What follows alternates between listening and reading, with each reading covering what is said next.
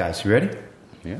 Let's do this. Uh, this is Silicon Real, the video podcast dedicated to the people of the London technology startup scene. I am Brian Rose. I also host London Real, which is a uh, similar format, same studio, but we have uh, crazy people on like uh, Max Keiser and George Galloway, Tim Ferriss, um, and drug dealers like Howard Marks. So uh, check that out if uh, if you're wanting a little switch up from the tech. But this is Silicon Real. My co-host today is entrepreneur Colin Pyle, who runs language schools, gourmet coffee startups, and he's celebrating the month of November. Yeah. You can't tell yet. Can't Going, no, no, I can't tell. I'm gonna shave this Friday, so I figure I'll shave like once a week. Okay. And so it'll. So there's a. I'll look. I'll look. Uh, uh, like I shouldn't be around children on Friday. I think. Oh, because of the because it'll be a pretty, are, yeah. pretty bad one. Isn't? Are you saying something about guys with mustaches? With that um, comment?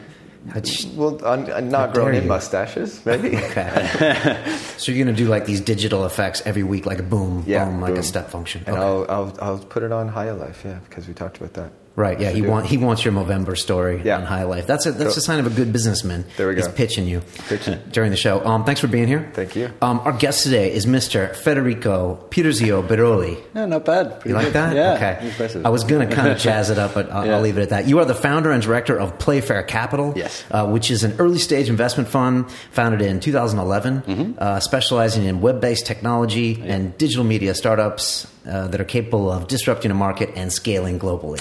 Exactly. Say Very that ten times. Yeah, say that. you like that, right? That was good. Um, before you started this venture, you uh, spent some years in Africa, right? I, Working I for uh, the yeah. UN, Oxfam, yep. PharmaSecure. Yeah. That's yep, uh, that's a pretty unique background, I must say. Well, first of all, welcome to Silicon Real. Thank you. Thanks for being here. Ah, thanks for having me. You know, uh, Colin like mentioned this about you. Like, did you see this guy's background? And we have, I mean, we just had someone here this week who came from the city, another exotic environment. But we don't get a lot of people that were kind of in philanthropy or activism first. Yeah, so it, it doesn't really have much of a connection, you know, on the surface anyway. What I'm doing now, or does so. So you know, I did things like refugee repatriation and communications, kind of with with UNHCR, Oxfam, MSF, and then I tried to to get a startup off the ground in sub-Saharan Africa, PharmaSecure, which was a, mm. which was doing um, basically valid. Uh, it was uh, drug authentication, right? So yeah. so with and now it's been done and it's and it's worked, but this was before kind of the first companies that started doing this. Do you know? Do you know Tommy Davies? I don't know. Okay, he was like our fifth yeah. guest. Okay, it was called Startup Nigeria, but he yeah. talked about either your company or a company like this. And so it was basically like a scratch-off uh, single-use code on medicine packaging that uh, you could text to text to a number, like a national number, and then you you know you get a reply with an authentication message for and also where the drug's meant to be.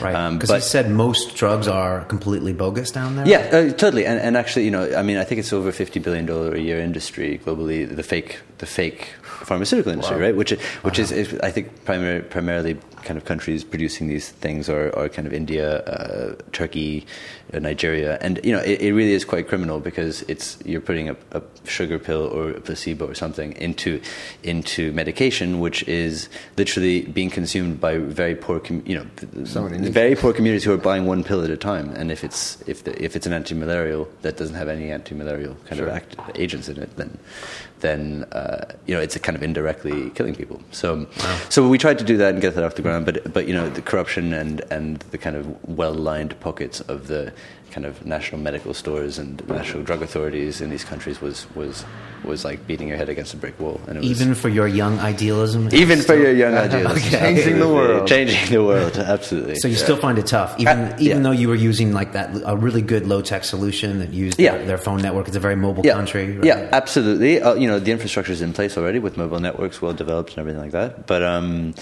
but you know it was really kind of on, on a government kind of political level that there was always you know interests of these I, I suppose producers of, of fake drugs who are making a lot of money out of this okay. who are trying to stop this from happening really um, but I mean you know uh, the way that you know having spent four years in NGOs really kind of woke me up to the fact of that entrepreneurship is really how you create something that's that is sustainable right? That, that's something we, where you, you know, doing things for profit is not, it's not a dirty word, right? And, right. and actually, in, in a developing world, doing things for profit is the only way to create anything sustainable, where you're growing businesses and creating jobs and paying taxes within a country and it's not a foreign organization doing it.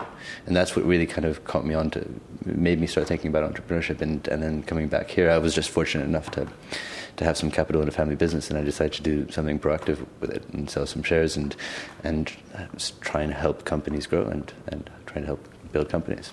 That's a really unique perspective because you know they say that that's the fault of a lot of like aid to Africa is the fact that it's aid and it just you know right. either it goes in the wrong pockets mm. or it develops a mindset of come help me and you know and and, and also to me one of the greatest you know, one of the things that was re- that I found really tragic it, the, the, you know I came back here and I was an aid transparency lobbyist for a year right to try and kind of with with an idealistic perspective sure. trying to solve this issue which again was even more frustrating transparency yeah. lobbyist yeah so so publish you know lobbying big multilateral bilateral donors to uh, publish their aid expenditure right. in a format that was digestible by recipient country governments, so that they could figure out what was coming in so that they yeah. could spend their own budgets most effectively, right? More effectively.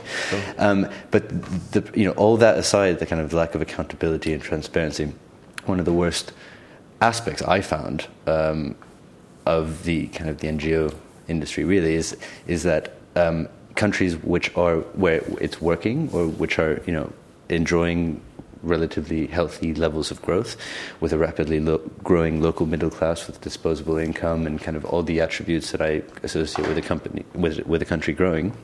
Um, becomes a breeding ground for every NGO and their mother and their brother to, to start a pilot project because it's relatively politically stable, uh, and you know it's it's you know it's a good place. It's a good testing ground for, for new for new NGOs. And so the, the greatest tragedy was that, in my mind, was that the kind of well educated youth of these countries are going to school and they're getting a master's degree in a, in a local university, and their goal, their, their ambition, their, you know, their goal is to go and join an NGO, right? So that's how you've made it. You're you're in the UN or you're in Oxfam, and that's where you have a career path, you know, with promotion potential and increase of salary and whatever.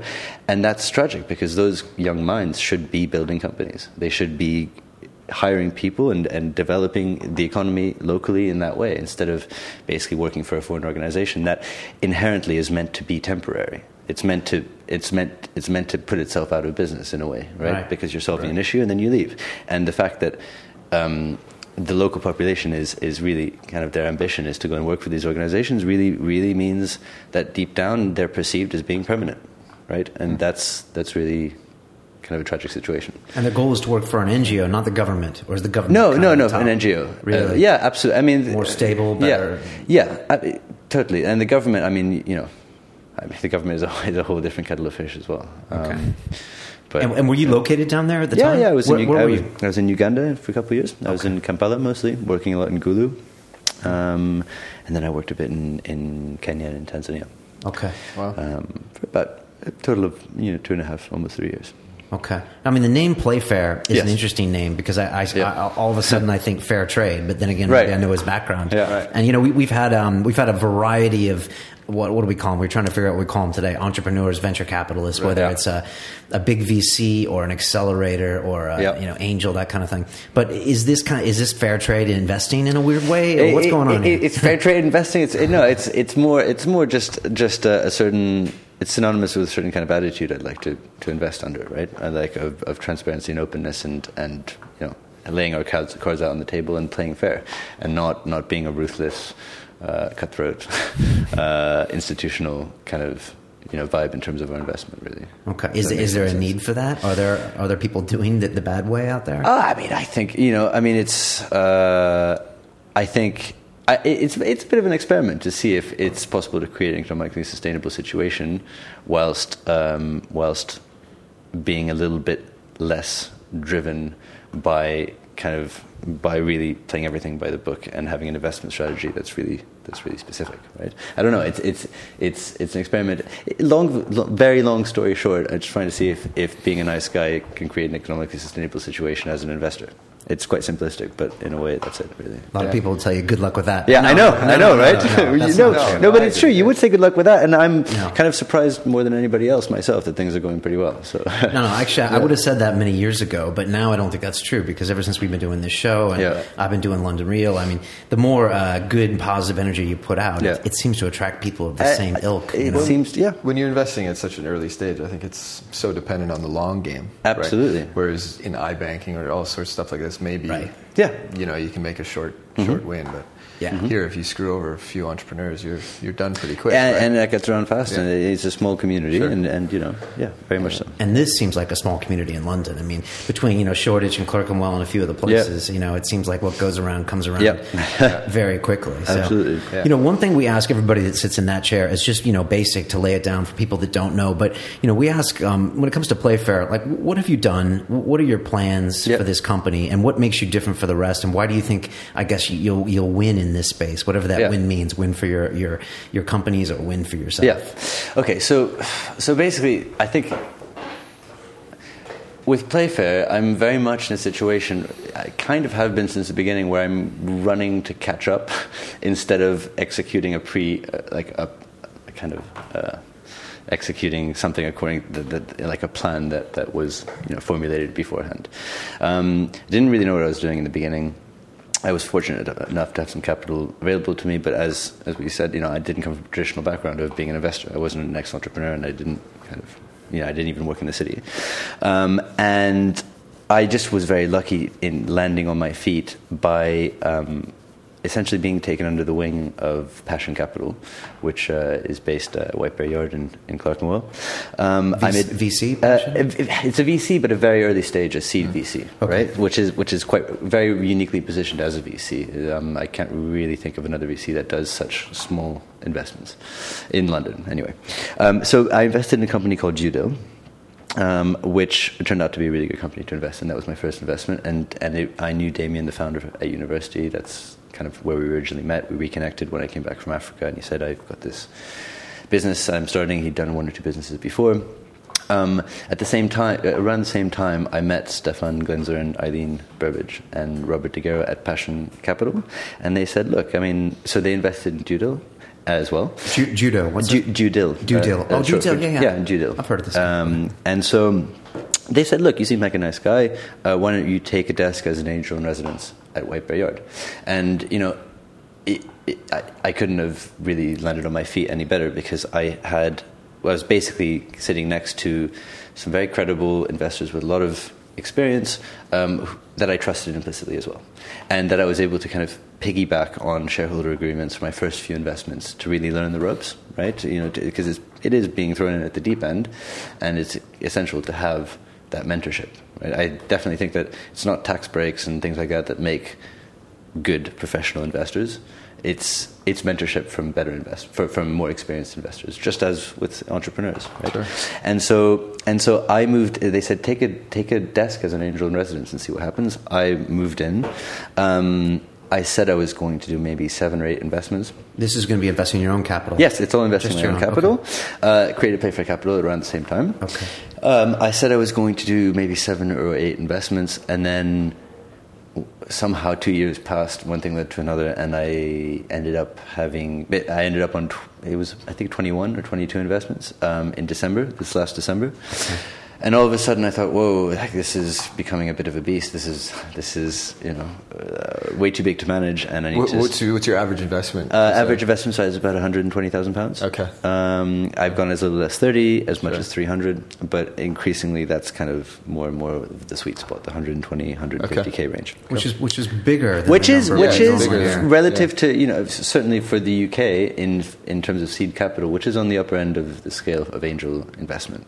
Yeah. Um, and so all of a sudden, now that you know I had 21, 22 companies, um, I thought, wait, I, I have to take a break here, pause, and start thinking about developing Playfair Capital internally because I don't have the capacity or there's not enough hours in the day to Yeah. be able to manage all of this. That's a lot of companies. It's a lot of companies. It's a lot of companies, right? I mean, ten is a lot of. Yeah, companies. yeah, I mean, right. You know, we had we had Simon Dixon here from Yeah. DFJ, and he said each partner looks at six or yeah, you know. exactly. Yeah, so you yeah. so, so you see my my point in terms of and Yeah. so and so I then so then I I hired um, I had to really take stock and think what are the verticals I'd like to add value with, and that I need most help with, and also that could help the portfolio companies as well. And I chose, and, and basically, I hired. Um, a financial director who's uh, who was an accountant. He used to work for Ernst Young, and I hired a legal director who used to, who worked at White and Case as a lawyer. And so those two, I turned Playfair Capital into an LLP, so hire them as partners, and they kind of you know surround yourself by people who are very good at doing what you're you have no idea about, right? And legals and accounting, I was outsourcing, and I always found quite an inefficient, inefficient process, and kind of, you know, because personally, I mean, I always find that kind of accountants and lawyers only work as well as the language that you speak to them in. And if you're not a lawyer or an accountant, like you can't necessarily get a certain point across in the right language to extract the most value from that relationship. Mm. And so, and so, um, hiring those two, you know, all the T's were crossed and the I's were dotted in terms of all of our cap tables and systems and everything like that internally. Also, they were able to help all the portfolio companies kind of implement Xero and do all these things, you know, accounting platforms and things like that, which are very, you know, which are so much more useful to do early on rather than retrospectively, like later on when a round of funding comes along. Um, and so, yeah, so then, so Group for Capital, so it became three people. Then thought, okay, um, you know, White Bear Yard served me very well, but um, it's time to kind of uh, you know, flee the nest or, or, whatever the expression Spread is. Spread your wings. Spread yeah. your wings, and yeah, exactly. Um, and so started looking at space, the co-working space to rent, um, and then out of the blue, this building kind of was brought to my attention, which it was sent as a tweet. It was as a tweet to mm. Eileen uh, from Passion. All good Twitter. things come from Twitter. Yeah, on Twitter, right? Literally, Did they IPO you know, today and, and, What's that? They IPO today, I think. Is it today? I thought it was, was today. It today? Yeah, yeah. yeah. Okay. Um, but anyway, so that so this dropped in my lap, and I, you know, talk about kind of an apple falling far from the tree. I walked all of 200 yards from White Bear Yard, so it was it couldn't have been much closer. Yeah. Saw this building, um, and it was for sale, but all of a sudden it kind of sh- changed my thinking. And the the area, Clerkenwell, is a really good area. Farringdon Station is developing with Crossrail, yeah. um, and so I ended up buying the building. Um, and then we spent in March. We spent about eight weeks redeveloping it, um, and then opened late May with 170 desks. It's about 8,000 square feet over four floors. We have two floors of incubation space. Um, one floor, it became the home of Techstars, so it's yeah, the yeah. it's the kind of first foreign outpost for Techstars, which was a great anchor to have in the building mm-hmm. in terms of having a lot of new kind of US investors and mentors coming through and things like that.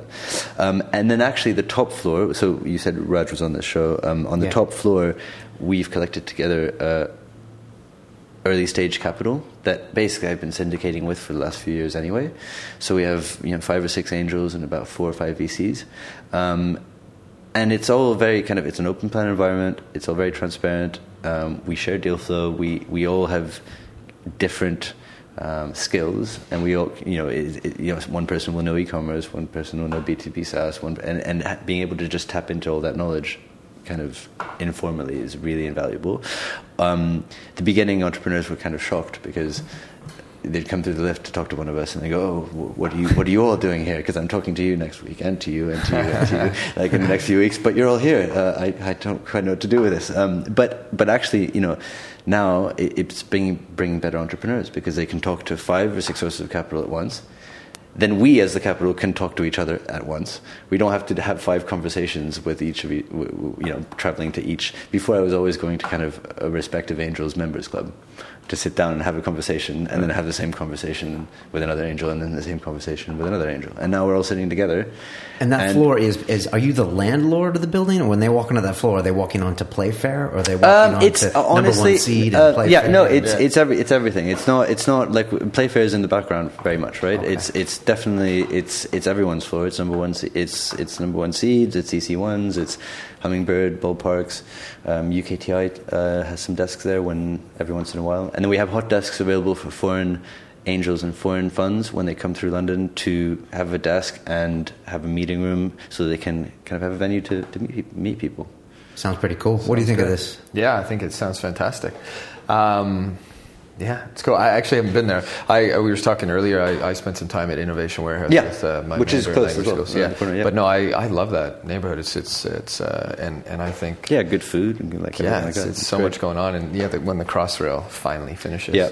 if uh, if Elon Musk hasn't changed, it hasn't hyperlooped it out of hyper, hyperlooped all of London, yeah, by the time it finishes, it's irrelevant. Yeah. Um, but yeah, it would be would be really cool. Yeah, speaking of Elon Musk, and before I want to get a little bit more into Playfair, but you just came back from um, the t- tech conference Yeah. in, in Ireland where Elon closed it, and I was just wondering what you felt the vibe of what was going on there. It was a pretty big affair. It was a huge affair. and it was like it must have been more than twice the size of last year. It was massive. See, is there Um, a point where it's too big?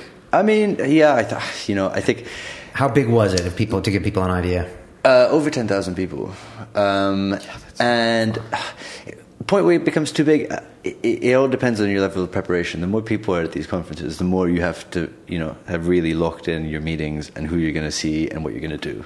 Because if you haven't done that by the time you, when you show up in these places, and you know, Yeah. like it's it's like a deer in headlights, and you don't know where to start. So you know, luckily I'd, I'd kind of had a lot of meetings lined up and things, so it wasn't too overwhelming. But it it is getting huge um, for for a country like Ireland. It's it's a massive deal. Obviously, Sure, it's right? huge for the economy. Is this a sign of a bubble or is this a sign of a trend? That's a very good question. Um, So, the, the bubble question, I think, doesn't actually relate to this because because with conferences, I mean, with conferences, it all goes in waves. I always I always think conferences kind of have a peak and then kind of wane a little bit. And then- Specific conferences do. yeah, Okay. specific conferences, Okay. and then there's like a flavor of the of the year or whatever, right? And, and there, there's certain years. If you look back over the last few years, between the web and and you know and, and kind of the London Web Summit, different different conferences have kind of peaked and troughed a little bit, right? And right now is definitely the Dublin Web Summit's time, for sure, for sure. They were saying uh, on like Bloomberg, you know, it's it's the Davos for geeks, right? It's a Yeah, is that what they call it? That's what they were saying. yeah. Wow. Yeah. And when you when you went to this conference, it was what Wednesday and Thursday. Like, what's the general feel you get about it? Is there a certain like um, niche of tech that you see uh, developing faster than you thought it would, or do you notice like a certain kind of spirit? Are people getting the seed funding easier? Or is it the series, the A or the B that they're struggling with? Are there a lot of Yanks there? So um, I- I saw quite a few Americans there. Um, in terms of seed funding, I mean, you know, if it's a testament to how that sector that, that sector of the market is healthy, right? I think, and and call it for whatever reason. You well, certainly in the UK, whether it's tax breaks or, or whatever that's been implemented the last few years, you know, the difference between I haven't been doing this for a very long time, but the dif- difference between 2010 and now is tan- it's tangibly it's very noticeable. Um, For the ease of getting seed for the funding. ease of getting seed funding because there's so much more seed funding available. But um, I think there's definitely a, a crunch in the Series A, um, you know, uh, at the state at that stage, and it's only going to get worse because so many companies are starting up. Uh, you know, it's bec entrepreneurship has become kind of a very trendy thing to do, and so so many people are leaving. Another hot topic on this show. Yeah, Yeah, but so many yeah. so many people are leaving well-established, stable industries to kind of become startup founders. Now, yes, there's this. You know, investors are complaining and moaning about you know there's so much more out there, and it's so difficult to find the quality because there's so much more quantity, and and and Right. because everybody is starting is becoming a founder, and I think that that's that's true, but I also think it's quite a pessimistic and b a very short-termist point of view, because so we have to weather this this kind of this kind of stage of popularity of startups, right? As investors, as investors, it's up to us to be more diligent and to have our filters set really high, right? To, to actually to actually troll through and find the quality, but I think that if you look at it over a 10, 20 year time frame, this is can only fundamentally be a good thing because entrepreneur, entrepreneurship is a very particular way of life, and you know once you become an entrepreneur, I you know I'd like to see some statistics as to how many failed entrepreneurs go back to the corporate world, right? Because uh,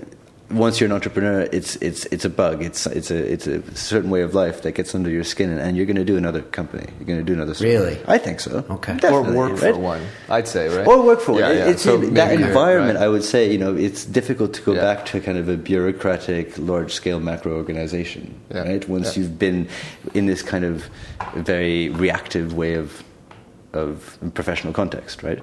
Um, and so, actually, on you know, these entrepreneurs every entrepreneur needs to have, well, not every entrepreneur, but a lot of entre- you, know, you need to have a failure or two, or it's good to have a failure or two to re- before you really know what you're doing. And I think that's, you know, as a, it is a massively sweeping generalization, right? But that's that's kind of what the UK is going through now. And in ten years' time, these guys are going to be on their second or third companies, and there'll be a lot more quality here. So I think it's something that you have to go through. Sure. You know, and it's fundamentally healthy, but even though in the short time, uh, in the short term, it's it's a little annoying for us because it's more difficult to find those Right. quality companies. But you now you must meet with a lot of people, and I, I'm I'm going to ask you this question. W- When you sit down with a potential entrepreneur that, that wants potentially funding from you, can you tell within the first 20 minutes whether you're going to invest in this company? Absolutely. Yeah, I f- I thought you did. Absolutely. And without giving away all of your trade secrets, Yeah. what, what are you looking for? I mean, like, I'll be honest, when I meet someone, I'm looking for some basic things. I'm looking for things like eye contact, you Right. know, uh, Yeah. little things like that. Yeah, sure. um, what, what are you looking for? But you know, look, I mean, I mean, all these things are massively important to me. Um, there's so little due diligence we can actually do. You have a perspective of how big the market is that they're they're trying to get into, and and, and you know, an educated guess, opinion and guess as to as to how their technology is going to disrupt that. But fundamentally speaking, more importantly, you know, these this is someone you're going to have to be with for seven to ten seven years. to ten years, Yeah. right? seven to ten years, and uh, and you know, I will. I would rather invest in an idea I have doubts about, but with the entrepreneur, I have a really good feeling about about kind of just on a personal level about about our ability to work together for the next few years because I, people you know companies pivot and they change ideas right? And they have to it, it, that's almost more important that capacity and that that kind of frame of mind of being able to listen and adapt is almost much, is more important than somebody who has a really great idea but is so but is so you know stubbornly kind of so, is just so stubbornly believes in it that it might come at the expense of really Missing the listening to the environment Yeah. and to their customer base and, and actually not adapting when they need to. So the idea is, is subject to change, right? The person is is not. And a still, and still, you got to give me a few details. Yeah. Like, what are you looking for in that person? Um, I mean, I'm I'm looking for I'm looking for. It's very hard to describe. I mean, is it, is it is it a CV? Can you tell from the CV, Um, No. or do you not look at the CV? I mean, you look at the CV, of course, but it's not. Uh, that's that's not. It's you know, just a gut feeling. it's just a gut feeling. It really is, and I know it sounds incredibly. But, but how do you get to that gut feeling? Because you say that there's so much noise out Yeah. there now. So you're getting emails Yeah. and pitch decks. Yeah. So there must be a process before you even get to Yeah, the person. so so right? it's partly a gut feeling, and partly you know there's a personal nature to this of of kind of you know. Of, it's often, you know, I'll, some of the founders that I've invested in are people that I didn't even meet to invest in. I was meeting to talk about something else, but then all of a sudden, it speaks to me in a way of I've had this problem, or I see this problem, or I, I have this burning desire to disrupt this industry, and and in a, in a way, it's a quite a personal, it's quite a personal thing of like I I I'm desperate to shake up the big players in this industry, and and I think that you can do it. Okay. Really. And then once you actually get there and sit down with them, Yeah. do you? I mean, the, the thing is with a lot of entrepreneurs, Yeah. and let's be honest, a lot of tech guys, Yeah. they're not always the highest developed personalities. You know, No, they're not always no, the slickest No, of guys. course, but that doesn't matter. Like, No, it doesn't. It, doesn't matter. It's, it's almost it's almost better that way, right? Because it's like this. When, the, it's, when the CTO wears a tie, you don't trust him, right? So- right, exactly. And also, look, I mean, I'm not technical, right? But but there's a natural fit there i i between me and them in that situation. Like uh, you know, and again, this is going to be a massively gener- sweeping generalization. But you know, Israel has a lot of engineers. We have a lot of biz dev guys. Like the uh, Scandinavian countries have a lot of engineers as well, but you, they need each other, Yeah. right? Because the engineers can build amazing products, but if they can't describe them or sell them to anyone, then it's it's you know then it'll fall flat on its face before even get out, getting out of the gates You said we, you mean the UK has yeah, biz dev? Yeah, Okay. we have a lot of biz dev people, and basically, it's you know, it's people who can talk and sell really well, Right. Right, and you need those two together. And I'm, you know, I think it's obvious which side of the fence I'm, I'm on, right? I'm not, I'm not, I'm not. Unless uh, you're a chameleon. you unless I'm a chameleon. to be that guy. So okay, no, fair enough. I just had to hit you with that question, you know, right Yeah. away. So Yeah. you know, this is Silicon Real, and so we got to we like to get real on this Yeah. show. And so I wanted to ask you, you know, if, if I'm one of these young companies and I'm listening to this show, Yeah. and I've heard a lot of other people on this show, you know, whether it's the VCs or the, there's so many options now. There's like everyone's got an accelerator. Some accelerators Yeah. don't want equity, like the Microsoft venture. Right. Some accelerators want equity. Yeah. Some have um, huge Spanish telecom companies behind them. Yep. That- I'm not going to mention who that is, of course. Um, so why come to you?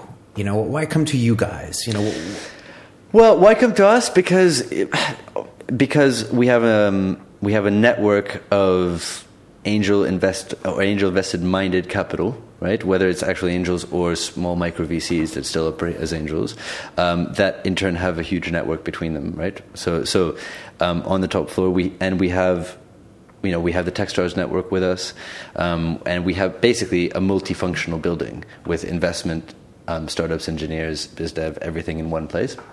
And I think it's a very healthy environment to develop a company in, uh, and I'd say that's our main kind of differentiating factor. Okay. Yeah. Are, are you noticing your access to angels Hmm. by just by nature of of they're in your office is starting to fill the gap of Series A for the fund for the companies that you you invest in? Um, not quite. Okay. So there is still very much, a, you know, a gap. Right. Right. Um, I, I'd say together, as angels at Warner Yard, we can probably deploy up to five hundred thousand pounds, but Right. that still doesn't come close enough. Okay, so to, not- to Series A. Right.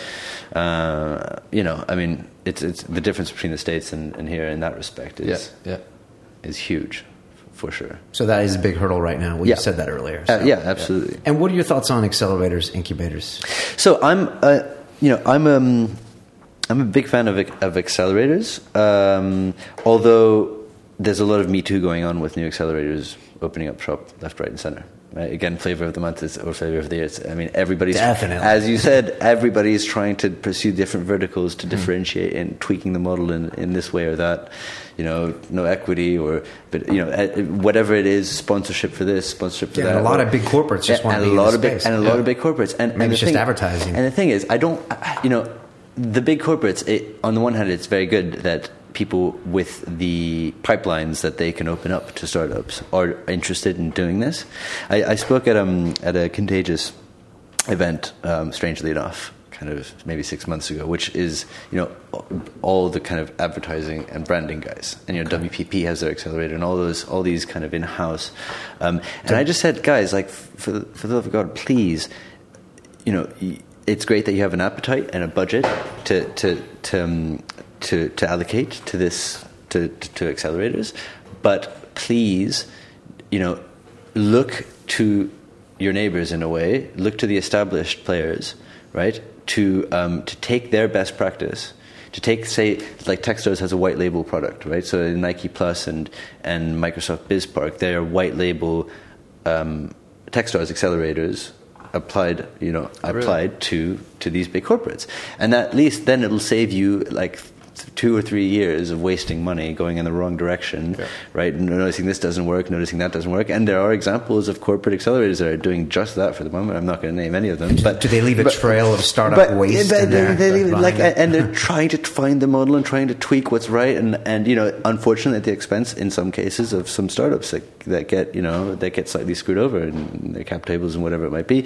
So please, you know, it's great that these corporates are have an appetite to do this, but they should really just just open up and basically do some consulting from established accelerators because then at least they can ensure that they're spending they have more of a chance of spending their money efficiently first time out of the gate right and that's you know i, I think it would be because it's a shame to have it all closed off and internal in a black box kind of scenario where they're trying to find their feet because it's not easy to do this from scratch at all Does WPP have an accelerator? they they have some kind of they have some uh, yeah. I mean, BB. I think BBH has an accelerator. I think WPP has an accelerator. But it's, this is all kind of you know In slightly behind closed doors in house. You don't really know what's going on, but they do. Okay, and Yeah. ultimately, you do compete with a lot of these people, whether you like it or not, because Yeah, they're options for these other companies, right? Um, I suppose, but you know, I mean, in the beginning, for me, uh, so I, I became an investor in Springboard. Do you remember? I don't know if you guys remember Springboard. familiar, Uh, no. Springboard was was the accelerator that was taken over by Techstars, um, and for me, um, for me, joining, kind of becoming an investor in Springboard wasn't actually financially motivated. I didn't expect really to make a return out of it. It was more more an investment into a network and kind of you know getting to know getting to know investors, getting to know startups. Um, whether you know whether we're competing with them, I guess I don't know. I'm a, I'm an LP in the Techstars fund, right? So I guess unfortunately, I, it's perceived as being partisan by some, even though in my mind it's not at all. um, it's not really picking a side, it, but it's just it's just they're in the building, and I think they're they're with us. So in a way, I mean, we have a lot of companies heading into Techstars, for sure. Okay. What um really quick definition of Techstars? They're, they started in the states. Yeah. They have a branch over here. What do they do that's slightly different? So, well, they start. I mean, they were one of the first accelerators around, right? Right, Y Combinator and Techstars. Um, Techstars started in, I believe. I mean, Techstars started in 2008, I think, 2007, 2008, in Boulder, Colorado. Oh, Boulder, right. Yeah. Uh, tiny town, university town, obviously uh, skiing and university. Um, not much going on, not much VC capital there. Um, Quite a and- counterculture in Boulder. quite a counterculture, and then Legalized actually marijuana. Yeah, and then and then a few years later, you know, like, it's one of the it's a really hot spot of uh, VC. There's a lot of VC capital there, right? It's a tangible kind of result in, in attracting money, which is which is partly why I think the UK government is is quite keen on these big uh, was quite keen on Techstars coming to the UK, and so they so they opened in Boulder and then and then they opened in in uh, in Boston, New York, Seattle. They have one in Austin now. Basically everywhere except for San Francisco, or most big cities apart from San Francisco in the states. And they give cash and take equity. Yep, they give cash and take equity. And every accelerated what does between kind of six percent, ten percent. Yeah. Probably they all have a slight tweak on that model. And when those guys come over from the States, whether Yeah. it's from Boulder or from the West Coast, and they spend a few days in your office and they say to you, Feed, you guys are doing everything good over here, but I think you should concentrate more on X. What would that X be? Um, Whether they're right or wrong. Yeah. Um, let me think, actually. So, I would. I mean, I, basically, uh, I think that a lot of them are frustrated with how complicated it is to close rounds here. Um, in terms of, in terms of the relatively, archa- certainly relative to the states, like the old methodology of of documentation signing, you know, electronic signatures, all these kind of things in the states are much more fluid and easy, and you can actually, you know, you can close around remotely. Mm-hmm. Right, you can have a guy in Singapore who's signing documentation that's legally binding on on online platforms in the states, whereas in Europe we have a legal system that's kind of, you know, much old, much more old school and harder to, you know, harder to shake up and change, and and you know certainly I, I know that a lot of these U.S. guys have have been quite frustrated with the methodology kind of involved, right? Just the red tape of the red tape around. exactly Yeah. involved with with actually closing. haven't heard. I haven't heard that before. No, I haven't Yeah. heard that. I mean, we, I was trying to think of something new. That- that's I mean, a lot of people say that, that Yeah. but then when people in the states, you know, when, in Europe, people think X, and people in the states think 10X, and they mm. say it's a whole mentality difference. I mean, we've heard that over and over. Is that Yeah. a cliche, or is that is that no, that's true. It's totally is true that valid? I think it's valid, certainly, but I mean, you you know, it, I think it's it's it's obviously reflected in round sizes and what you call a Series A and what you call a seed, right? I mean, it's it is ten times less. Right? Is it round size, or is it the size of the market compared to the U.S.? Um, it the- well, it's also size. No, uh, it's also size of the market in terms of a lack of, of you know balance balance on the other end of things on the IPO side and Right. everything like that, right? So you need to have those wins to, to actually finish the whole process off and justify the Yeah. beginning as well. And uh, there's definitely you know still relatively quiet on that front. And that's something that comes up on the show a lot. Is I'm like, sure, yeah. do we, yeah, do we need that big IPO that then has the PayPal effect three years later, and then has the effect three years after that of But you can totally growing these new companies? You can totally see it, right? Like the ecosystem, it's small enough in weirdly. Yeah. Like there's so much going on, but yet it's still small enough that if if a group of people just wound up with like a billion pounds, Yeah. right? Like Right. like say a couple hundred people, even if it was that many people, Yeah. it would just and they would just- stay as entrepreneurs. Yeah, as exactly. Said. They- they- they- you can't go back. it's Fede, Fede, by the way. Fede, Fede. Fede, Fede, yeah, Fede. Fede. My mistake. No if they stuck around, it would just ignite the whole Yeah. place, right? Do you agree with that? I mean, do you agree with that? Yeah, but uh, you know, the obviously the you know obviously the crucial part of that statement is is that they stick around and Sure. reinvest, right? Yeah, yeah, yeah. Um, But I guess so. I guess to be clear, so you're you're a relatively young guy, Yeah.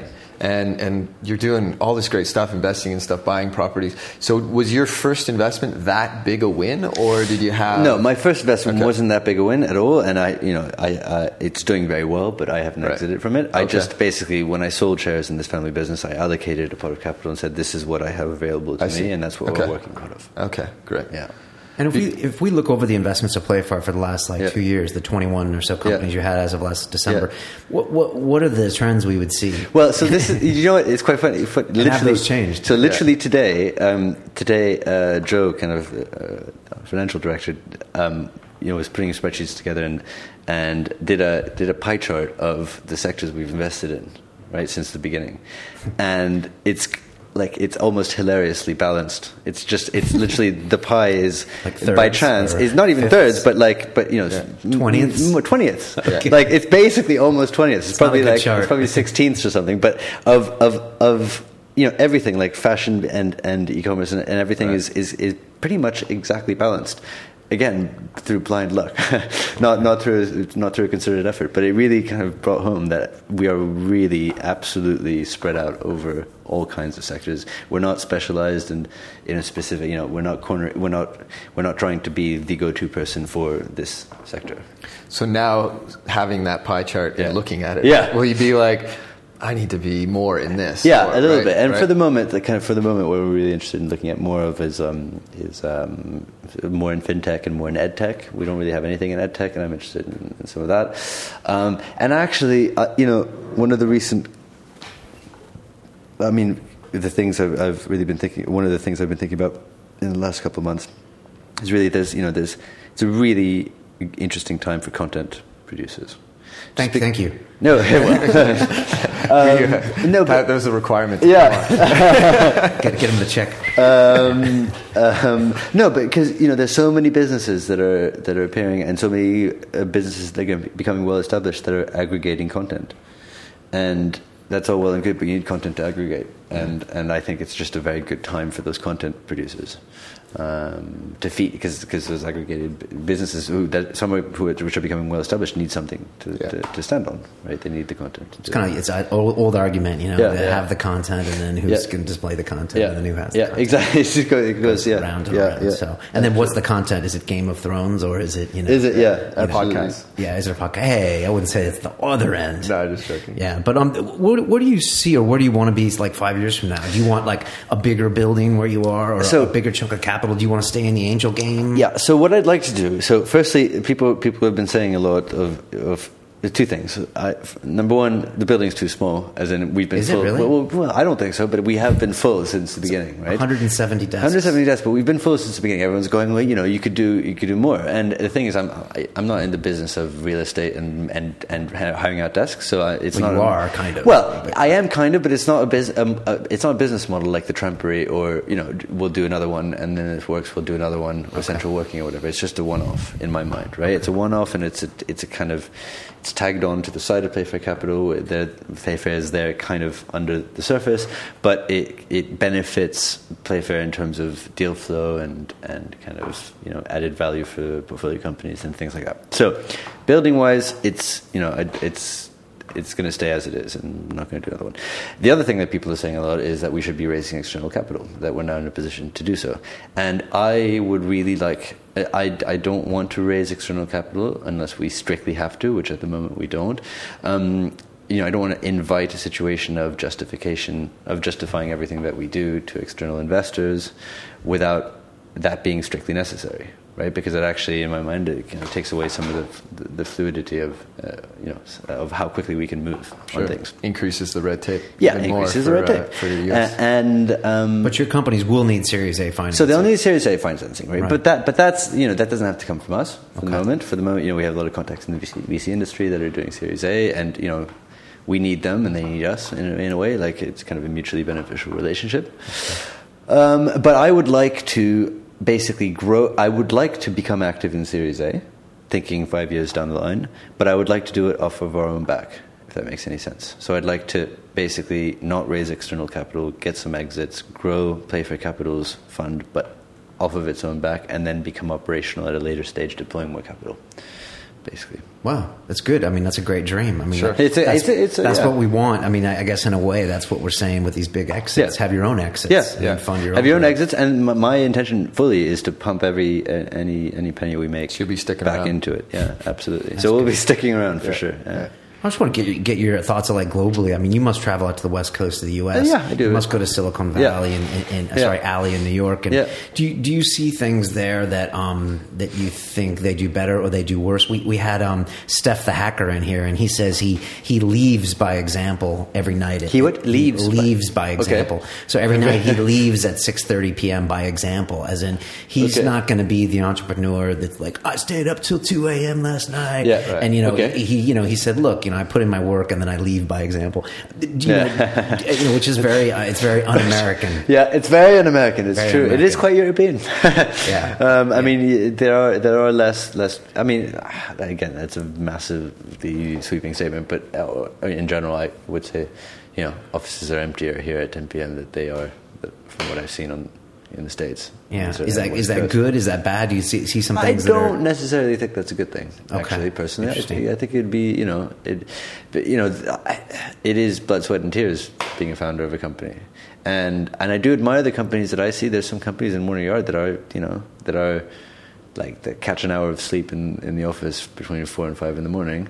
If I from, spoken you like a true investor? Eh, But yeah, yeah, exactly. It's So like you're I have running to- a sweatshop, I have to say, I have to say, and and and and you know, I mean, it, some of them. You know, if I was an investor in some of them, uh, which I'm not, but uh, um, if I was, um, I would say, you know, that's kind of a, a positive attribute, right? It really shows. I guess kind of- there's two sides. Like you're you're making Yeah. decisions with my capital on one hour. Uh, sleep. yeah, one, one hour sleep, right? Right, sure, right. So absolutely. So, the there's most- definitely two sides. Yeah. Um, no, I was, you know, I was in, um, you know, I, um, I was on Sand Hill, Ro- Sand Hill Road this, um, this uh, summer.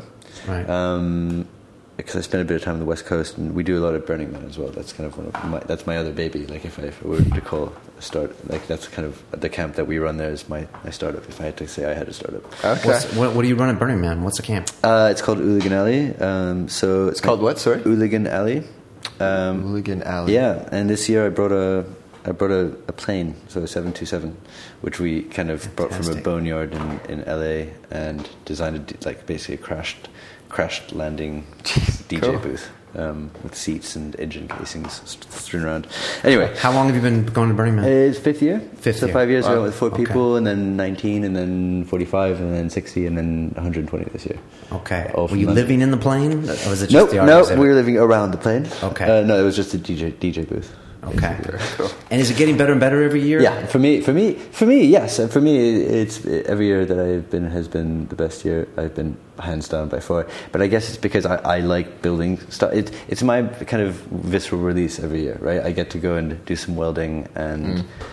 You know, some carpentry and build some stuff and make some stuff with my hands, which is actually really nice. Yeah, yeah. right. Considering that we just, I just basically talk to people and stand behind a computer screen.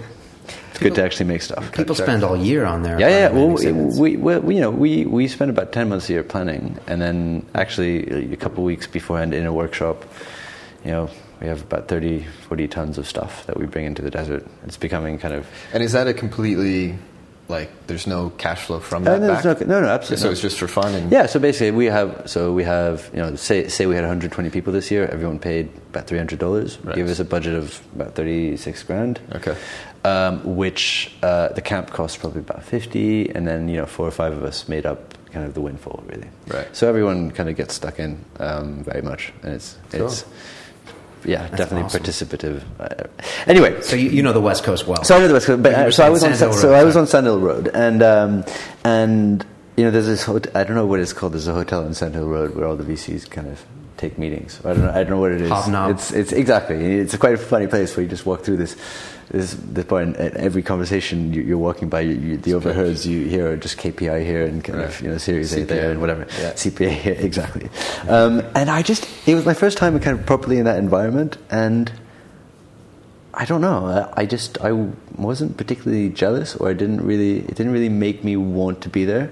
Um, it's you know it, it's now kind of established enough that there's a there's a pecking order and a hierarchy and kind of uh, politics involved and and which VCs are and and I just I don't I don't really want to jump in and play that game if, if I don't. this is to. this is more the Wild West. you Yeah, think? Okay. it, a little bit more, right? And it's still quite young, and it's still, you know, and and that has dis- disadvantages, but it also has advantages for sure. In in in being, you know, there's fewer barriers to entry for for me as an angel.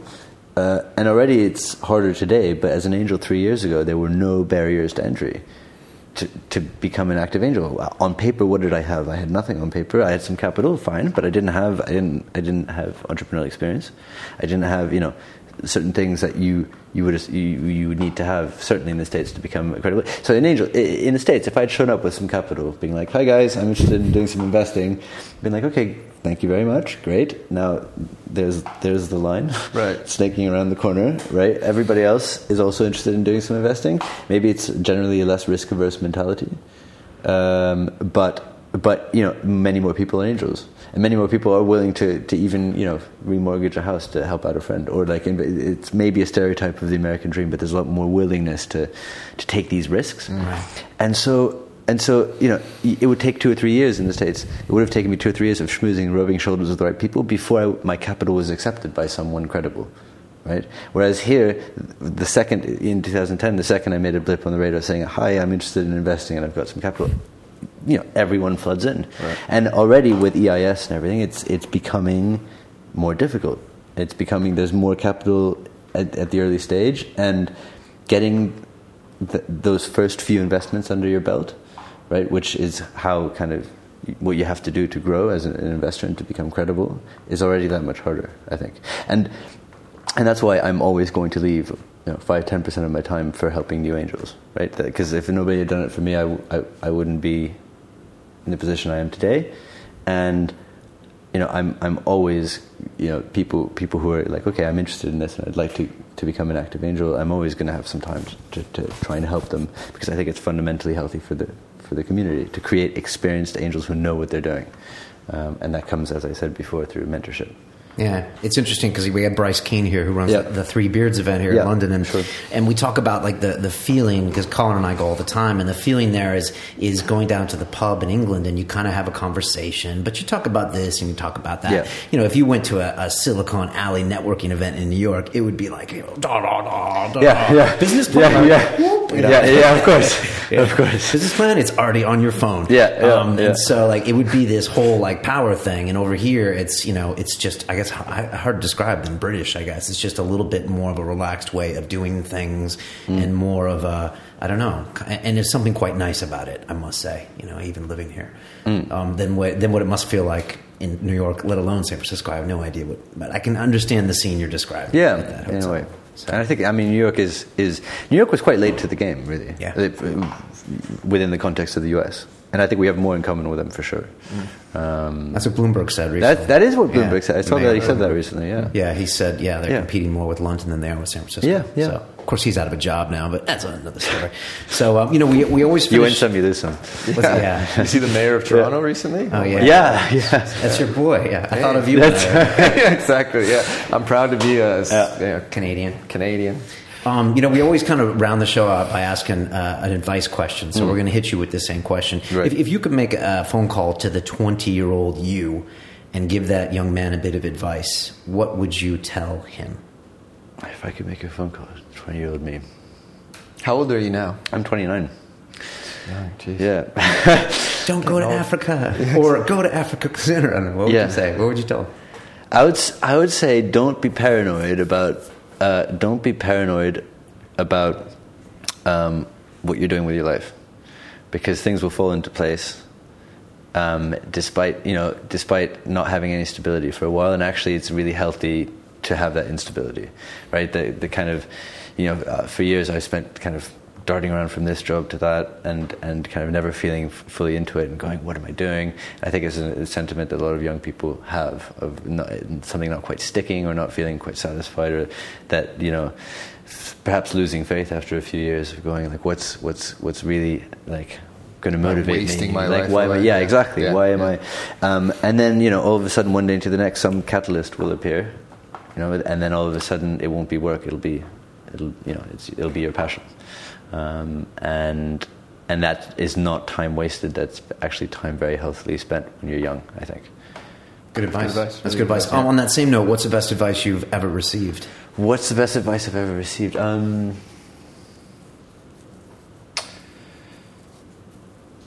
I'd say I'd say basically, someone told me once that really um,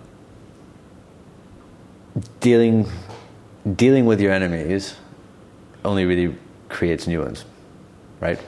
So actually, confronting your enemies in a confrontational way is only going to multiply them. um, Hmm. And so, actually, you know, I suppose I don't know pacifism or diplomat. My father's a diplomat, and I have come to the conclusion, whether I like it or not, that that's very much kind of I'm my father's son in that way. And I think non-confrontation and and diplomacy is definitely the, one of the kind of fundamental aspects of of how I operate. And Ne- Nelson Mandela said, he said, you, you should try not to, you, you should try to defeat your enemies and not dishonor them, you know? Right. So you can compete with them, but you don't have to, Yeah. Dishonor. you know? Now, Yeah. were you going to say something there? yeah, I was just just gonna Burning Man. yeah, Just like- yeah. Um, just the last part of that question is is uh, to the twenty year old that's listening to this podcast, watching us on YouTube. Um, you know who who who is enamored by this tech industry. You know they, they hear the headlines and Yep. you know and not not even the people that want to be the rock stars. But what advice do you give to them if they want to you know do this someday or grow up and be like you someday? Um, you know, like basically, it's a, and, and again, I, I say that I say that to people in a Burning Man camp as well. It's a do-ocracy, right? You can talk all you want about what you want to do, you can have ambitious plans, but people will follow you if you do it, right? And it's it's a, it, this is very much an industry in my mind that kind of operates as a do-ocracy. You just if you're if you're if you're just if you're just talking about something and trying to get something together, it it's will go. It, I mean, doing it will go a much much further, right? And actually get people behind you and give you support and everything like that. So, so yeah, talking and doing. That's a do-ocracy. A do-ocracy. I didn't know what he meant at first. I thought Yeah. it was like a duo. I No, a What are the two things? Okay. Yeah. So a do-ocracy. Okay. And then, you know, it's, it's one last bit of that question that, that Colin thought up when we had investors on. Like, what advice do you give to other guys who were like you three years ago that Yeah. like, I want to get into be, into the angel investing? Find find somebody who's willing to bring you into a round. Find somebody who's you know you know very much like um, I you know we were saying before of, of a gut feeling about someone that you invest in. There's also you know a gut feeling about someone you invest with. And um, and find somebody who's willing to who, who operates by those principles. You know, with Passion Capital, they were like, okay, well, we don't know who you are. We really don't know who you are on paper, but you know, feel like you're an interesting guy. Let's see what happens. Give you a chance, type thing. Come, come in and, and you know, no, n- you know, no, uh, no harm done if it doesn't work. So, so basically, find find somebody to find somebody's coattails to hang on to. Find somebody, you know, just just for a small investment or two, um, and then and then one thing will lead to another. What would you say well. the minimum amount of capital someone would need to have prepared to invest in startups to be to really go into being an angel investor? Um, so look, I'd say I'd say you know you you need at least ten investments, Okay. right? Because you know, otherwise the risks involved is, is Too just high. not sustainable. So firstly, before that, you have to have this this money has to be losable, right? It Well can't, it can't it can't be money you know it can't be money that your quality of life depends on. Right. Right, because because then your emotions are going to be totally Not skewed in terms of in terms of your Spoken involvement like a with these good companies. from the city. yeah, That's exactly what a city trader Um, so that, well, Oh, yeah. fantastic. So, Yeah. um, Yeah. so it has to be money you can lose. Um, I would say, and, and also, you know, to be able to defend your position um, later on and not get diluted into oblivion with at least a couple of companies out of the ten that you're really feeling bullish about. I'd, you know, I'd, I'd say you could do it with a million pounds.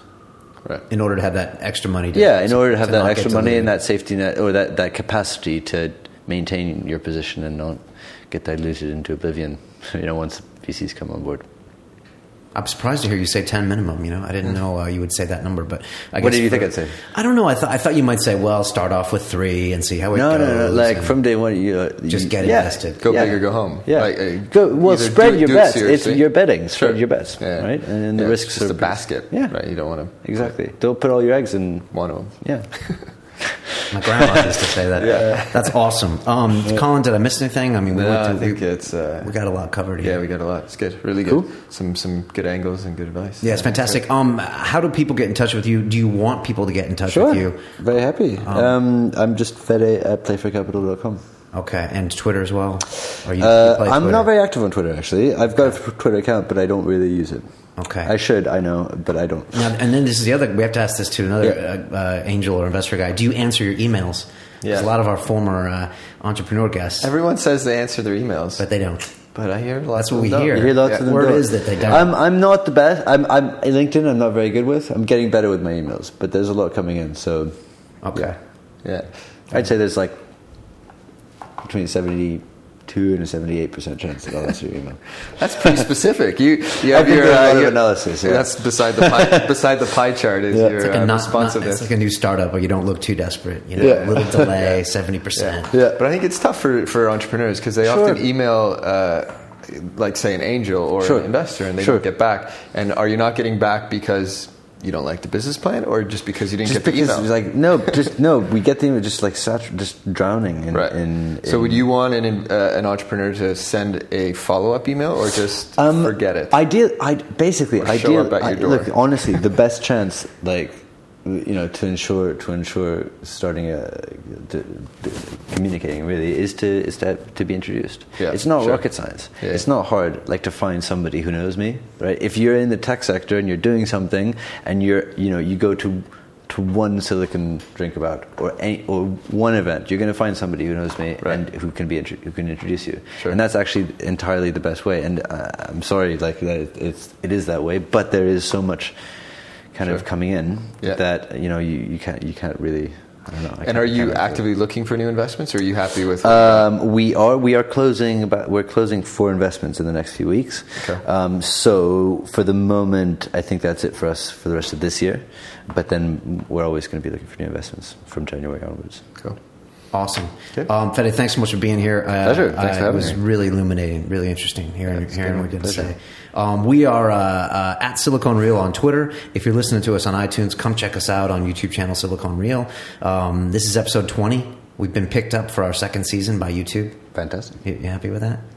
Third season. Third season. I think so. Third, Yeah. third We're- season. I we're we're, Um, we're, we're, we're, we're cusping. Yeah, we're always looking for, for the new story. We're not just looking for the hugely successful um, angel investor guys. We're also looking for the, the, the guys that are just starting, and we're actually still we want a failure as well. We want Yeah. someone who just closed up shop like in the last month or two Sure. because Yeah. we want to hear their stories. You know, we want to get the whole ecosystem. So um, we're really active on Twitter. So send us your suggestions for guests and all that stuff. If you want to get involved in the business side, send us a message as well. We're always looking for people to have new ideas about you know where to take this show. So anything else going on? Help out, yeah. Mo- Reach out. help out Movember for Colin as well. Yes, I will have a mustache the next the next episode. If you don't, it's going to look weird. It's Yes. going to look like we Well, I'll filmed look, these I'll look like yeah, a long time ago. Yeah, exactly. We really do shoot this every week. Exactly. I changed my watch.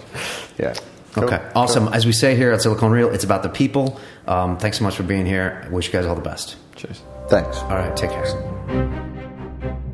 Need to just go, you know, go for your gut feeling, and it's exciting. It's scary also. Um, so you just need to sort of load that um, rucksack and responsibility every day, and just get on with it uh, and try to make a difference. So It's um, very, very uh, uh, different, obviously. You know, we, we've had uh, companies like TransferWise in here and um, other ones that are trying to challenge the banks, and we talk about the innovator's dilemma. And, you know, by being in, in a banking company, I